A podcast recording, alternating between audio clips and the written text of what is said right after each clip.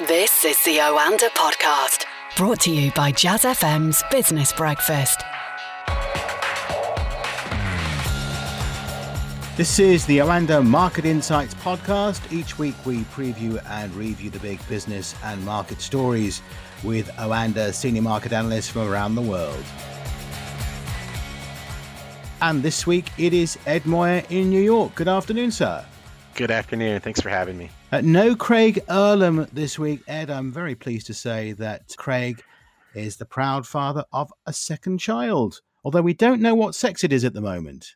That is correct. The excitement from the Erlams is contagious. Uh, I think everyone is just feeling happy for them. And um, I bet you um, we're going to get a bump up with that UK retail sales reading in the coming months from the Erlam family. Well, if only Mothercare was still open in the UK, they would have a bit of a bumper weekend coming up. But sadly, that, that closed down a few months ago. Okay, let's start with US stocks. They continue to consolidate since June, and things are going to be very much dependent on how much stimulus we are or we're not going to see over the next few weeks and months. And uh, we were saying off air, providing the economy doesn't do too well, the stimulus will continue. Exactly. And and I think right now the recovery trade has been complicated because right now, you know, we, we we've had several days where we would have headlines that suggest the proximity of a vaccine is getting a lot closer. And, you know, everything would, you know, shoot higher. Uh, but but uh, but I think the, the the key foundation uh, and and uh, idea that you're you're going to continue to see um, equities um, remain fairly attractive is that you're you're you're having this despite all these second wave fears and, and concerns that uh, there will be permanent damage to some parts of the labor market, there's still improving trends in credit. Um, uh, there there has been uh, a, a significant rebound in, in some parts of the uh, labor market. Business sentiment is is it's mixed, but there are signs that it is improving. And uh, there is hope that the global economic recovery will overall improve with Asia and Europe outperforming the U.S. So, I, so I think that there is a lot of skepticism right now with the U.S. Uh, they kind of had a very poor COVID response. Uh, the reopenings have been chaotic, and we we have that. Um, a, a, political risk that is starting to brew, um, especially with the election coming up. Uh, so, so, so you're starting to see that uh, there's there's all these different drivers, and and and they're they're probably um, providing just uh, that uh, ample support though for calls for more stimulus and and and uh, the the debate on the the fiscal response in the U.S. is is starting to heat up. Uh, President Trump wants a payroll tax cut. Uh, Democrats have already outlined what they're uh, looking to achieve, and and and the the expectations are pretty strong that you're going to get more stimulus from uh, the U.S. government. Uh, Fed's Brainard this week uh, highlighted that you know the the Fed, uh, you know, has kind of uh, been on hold, and that further accommodation is, is, likely to be needed. And you know, when we take a look at what they've done since March, it's kind of laughable that they they're they're still you know need for significantly um, much more stimulus on by the Fed. Um, but that that trade's not going away anytime soon, and, and that that is ultimately what is is likely to provide, uh, I think, some strong support for U.S. equities. And when we look over into Europe you know, we're finally seeing progress. At least there's high hopes that there will be progress on that, um, the EU Recovery Fund, uh, and that we're going to see uh, finally um, this this uh, they've they've been talking since February, but that they're that the Frugal Four is going to kind of outline their their objections, but ultimately concede and and uh, we're going to see that the, the, those loans and grants are going to come through, and and uh, that's going to be very supportive for the the EU recovery trade. And Europe is has been handling uh, the the virus a lot better than the U.S., and you're going to probably start to see European assets outperform, and, and that should provide a little bit of a bid for the euro, which has been uh, slowly in- increasing as of recently. And uh, as you said, the handling of the virus certainly been better so in Europe rather than the United States. And that is certainly hurting Trump in the polls. He fired his campaign manager this week. I'm sure he wants as much stimulus into the US economy as possible. and uh, the cuts in payroll tax you mentioned, uh, because he needs that. He needs that desperately. I'm not saying that Trump is a beaten man because, uh, well, his base is still strong and the economy could recover. And let's be honest, Joe Biden is not the strongest of candidates. It'll be very interesting to see what happens when uh, Biden picks his uh, VP.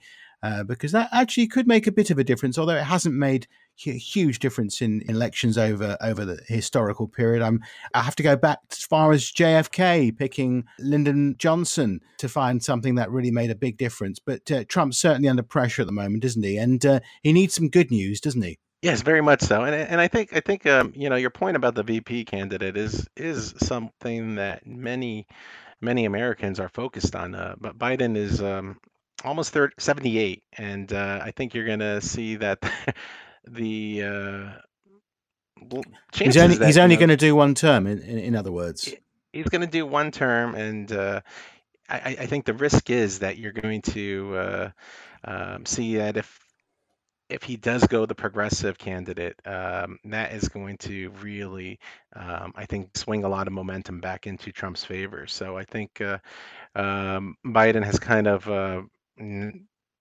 kind of uh, narrowed his options, um, highlighting he wants to um, select a female. Um, an African American female uh, um, is is what he's been most recently saying, and uh, I, I think that right now uh, the the expectations are high that it will be a female, but I, I would not be surprised if he chose uh, one of the more moderate uh, candidates out there. Uh, but but that is is just one of the key things to focus on. I think as as now, you know, the honeymoon is over for for Biden. I think uh, his economic plans are coming to question, his clean energy initiatives.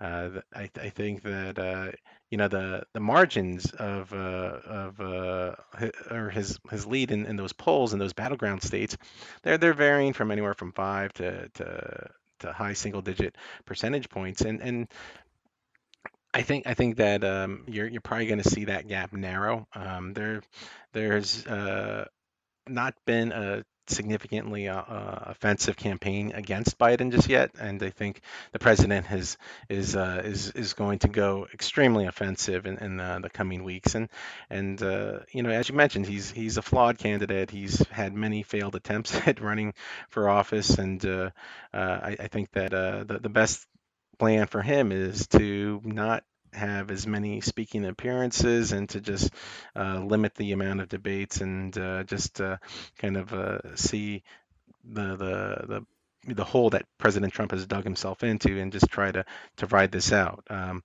I, I think there's a a big expectation on Wall Street that um, you know we're we're starting to see investors now have to price in that risk that we could see a blue wave. You know, a, a month ago there was a small chance that Biden could become the, the candidate. And now I think right now it's probably, um, some people would argue that Biden is the favorite right now. I think it's still a coin flip. Uh, I think there's too much unknown and a lot can happen in the next few months. Uh, but but um, I think Biden is is um, right now going to really need to um, um, you know pick that candidate and, and hopefully um, we'll uh, be able to, to to see how the country progresses with this virus. But um, right now, there are signs that the hospitalizations are are are trending lower. Uh, the death the death counts are um, plateauing, and uh, we could start to be seeing that uh, the U.S. be um, getting on the right side of this again, even though cases yeah. are surging. Yeah, it might actually, t- timing wise, work out well for Trump. Although, of course, there is uh, constant talk of a, a winter wave. Uh, certainly here in the UK and in Europe, we're scared of that, of uh, you know a second spike in cases once the winter sets in. And of course, the election is in November, so it, it could work either way. Um, I sort of disagree with you about Biden from the point of view as a candidate um, compared with, say, someone like Hillary Clinton. Hillary, uh, Donald Trump won the election without getting too much into the politics of it, because mainly because people didn't like Hillary and that middle ground of 20% rather than the two bases right and left um, they're going to vote right and left anyway aren't they but it's that middle middle ground which uh, which are the, the swing voters which is all important and um, you know biden is by no means perfect but he's certainly not hillary clinton and you'd expect him to win against Trump unless the economy can recover quite substantially. I, I think that that is a good point, and we have to really assess the the damage that has been done to the Trump campaign. Um, Trump and one of the biggest polls that I've I've uh, or headlines that I've focused on is that when we take a look at how Trump has been uh, polling with uned- uneducated white Americans, uh, his numbers have dropped off significantly. That was his base. That uh, I mean, if the heart of his his base is is dwindling, uh, you know, there there's there's going to be, I think, a big amount of concern that uh, you know he he might not necessarily outperform uh, in those red states. Um, uh, the the battleground states are are um, some of them have been ravaged by the virus. Uh, so I think you're going to see um, many many um, I think people anticipate that this is going to be very close. And uh, and is it um, because right of now, the um, you know threat mm-hmm. of unemployment or the increased unemployment for those uh, white blue collar working class voters that's made all the difference? Do you think? It, it, it's possibly. I think. I think that his resistance to um, extend uh, some of these benefits are really weighing on many Americans. Um, uh, a good amount of the population still is paycheck to paycheck, and if if you're uh, we're still well over we're around 11% unemployment, and if that uh, is is only going to improve to 8% by the election, uh, you know that that's that the people that are unemployed are typically um, in his a good amount of them are from his base. So I think that is not likely going to see any major improvements uh, leading up to the election. So there, there there's a, a, tremendous amount of data that we're trying to assess, but right now it's you know the, the markets you know before this pandemic were 100% counting in Trump to win uh, and for uh, the, the Democrats to, to barely hold on to the House. Now, you know, we're starting to price in. There is a chance that we could have a blue wave where, you know, you could have a Biden presidency with um, with control, uh, getting control of the Senate, and, and that would, you know, cause for sweeping reform, which you know would mean higher taxes for um, and t- tougher regulation for a lot of these uh, mega cap tech companies. So that will definitely uh, weigh in on the outlook. However, I think that would just mainly uh, trigger a, more of a cyclical rotation. But uh, still, there's a, a, lot to, to unfold, and uh, I think you know you bring up a great point with that second wave. That uh, that is going to be key, and that might um, that might really impact how voting occurs and whether or not mm. we we get the results on time. It could work uh, both ways, though, couldn't it? Because if there's a lot more, if, if there isn't a second wave in November and we've sort of licked this pandemic, uh, well, I, I, doubt I doubt that's going to happen. But you know what? If if if we've if it's all about expectations, isn't it? Really, and if if things aren't uh, anything like as bad as many are predicting, then that could work in Trump's favor. The optimism, the positivity will be back in town, and people will want to go with what they know. Um, we better talk about the other side of the Atlantic, and otherwise, Craig, who I'm sure will be listening to this podcast as uh, he's feeding his uh, new edition. Um, uh, he'll he'll want us to do a bit of Europe, won't he? And uh, and the UK. And, and, just a final thing on um, our coronavirus. So encouraging news on this side of the Atlantic for the latest vaccine trial from AstraZeneca, which no doubt has uh, done a little good to their share price, but also everyone else's as well, where there's some encouraging results. Yes, very much so. I think that we've been getting a lot of positive um, uh, vaccine updates. You know, we're we're right in the middle of these phase three trials. They're kicking off, and uh, you know, the the phase one, um, we we've seen lots of positive results. Um, I, th- I, think that you're going to probably see people uh, remain optimistic that you know there will be a vaccine in place or vaccines in place by the end of the year. Um, you know, I, I think that uh, whether it's the the best vaccine that comes first, uh, that is tested and uh, has the, the, least amount of side effects, uh, I you know that, that you know probably not the case, but there is hope that we're going to have um, a vaccine. Um, the UK is uh, likely to, if AstraZeneca and Oxford are successful, they're likely to see, um, I think, uh, a stronger outlook uh, in the uh, in the short term, um, based off of just the the, the vaccine hopes.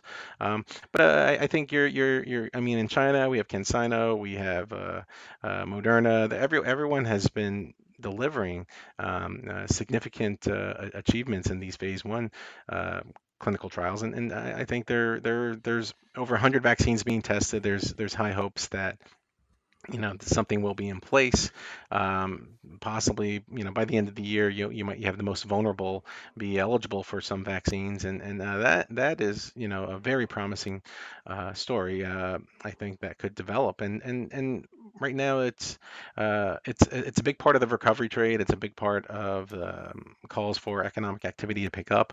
And uh, um, no I think uh, hopefully that continues to head in the right direction. And right now it looks like if it does um, I, I, think you're going to see that just kind of help keep that uh, global risk appetite trade going, and uh, that that you know should probably see Europe outperform. And I think in the next couple months.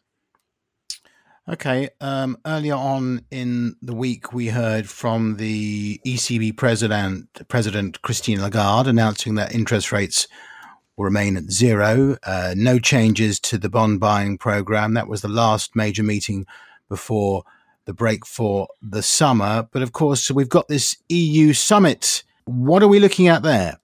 Well, the two-day summit wraps up tomorrow, and and uh, there's there's high hopes that you're going to finally see uh, EU leaders come through. They're going to deliver uh, the fiscal stimulus response. And, and this is going to mean that the Frugal Four, the Netherlands, Austria, Denmark, and Sweden, will come to terms with the other countries and uh, um, have an agreement on whether it's loans or grants or whatever conditions uh, the Frugal Four will put on um, whatever uh, uh grants are given. Uh, this is going to be a, a tremendous part of the economic recovery, but more importantly, it's going to signal that uh, the euro is is is stronger. integration is not going away. Uh, it's just going to be very positive for European stocks. I think that your the rescue fund details are going to be key. Um, but um, I, I, think that ultimately this is going to provide us with uh, uh, more optimism that uh, finally uh, you're going to see fiscal response from the EU, and, and that's just going to be very positive for risk appetite um, for for the FTSE and uh, also the DAX. And uh, Sunday's uh, G20 uh, summit, finance ministers meeting as well.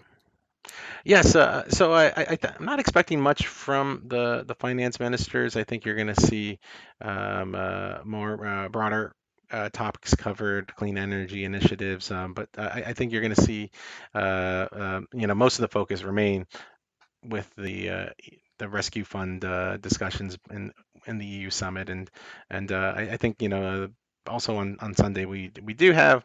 Um, an interview from President Trump. He'll have a morning interview on Fox, and uh, it could be the beginning of his uh, new campaign strategy that kind of uh, starts to take fold. So I think you'll see lots of lots of Americans uh, focus on that as well. So, what else should we look ahead to for the next seven days, Ed, uh, to close uh, this podcast today? Well, I, I think um, you know, next week it's it's um it's not as busy in the middle. Uh, I think you know we have Brexit talks resume. That's going to be week long, and uh, I think uh, the expectations are nothing for nothing to really happen until we're closer to September. Uh, but you'll probably see several several um, um, political posturing uh, take place um, over the week. Um, but but uh, I, I, think that a big focus will will um, fall um, on on Thursday, you're going to have uh, um, German consumer confidence uh, released. You're going to have uh, confidence figures from France as well, uh, um, and uh, the advanced consumer confidence reading for the eurozone on on, on Thursday. Uh, with the U.S., well, we always get those initial jobless claims, and uh, you, you, know the the labor market is not improving enough. We're still seeing um, uh, consistently over a million initial claims filed. Uh, I think it's going on its 17th consecutive week. Continuing claims are stubbornly near that 17 uh, million um, level, and, uh, that needs to improve. There's been a tremendous amount of stimulus. The the reopening efforts, though, have been somewhat reversed in some states, so we could start to see the data head in the wrong direction. So that's going to be a big one to watch on Thursday. And then Friday is is, is going to be jam packed. We have um, uh, a lot of economic data, the flash PMIs from the Euros from the eurozone. Um, I think that uh, the, the recovery is supposed to to pick up. Uh, Germany still remain in contraction, but get closer towards expansion. Uh, in in the U.S., uh, their market manufacturing PMI uh, and services are uh, supposed to rebound into expansion territory. So um, um, a lot of um, expectations are for uh, continued uh, improvement with this recovery. And uh, I, I, think that that's going to kind of be the, the focal point, along with you know how the virus numbers are heading, and uh, also to the uh, earnings results from from uh, several key companies. Um, we get uh, updates from Mi- Microsoft, uh, Tesla. Um, lots lots of these uh, high flyers um, are are going to report, and uh, if uh, if the tech rally is starting to come back down to earth, you'll you'll probably see that um, accelerate following some of those results. So I think a lot to t- stay on top of, but I'll be more focused on the uh, PMI readings and uh, jobless claims for the US. Okay, Ed, have a very good weekend, and we'll speak to you again in a week's time. Thanks, Johnny. You too.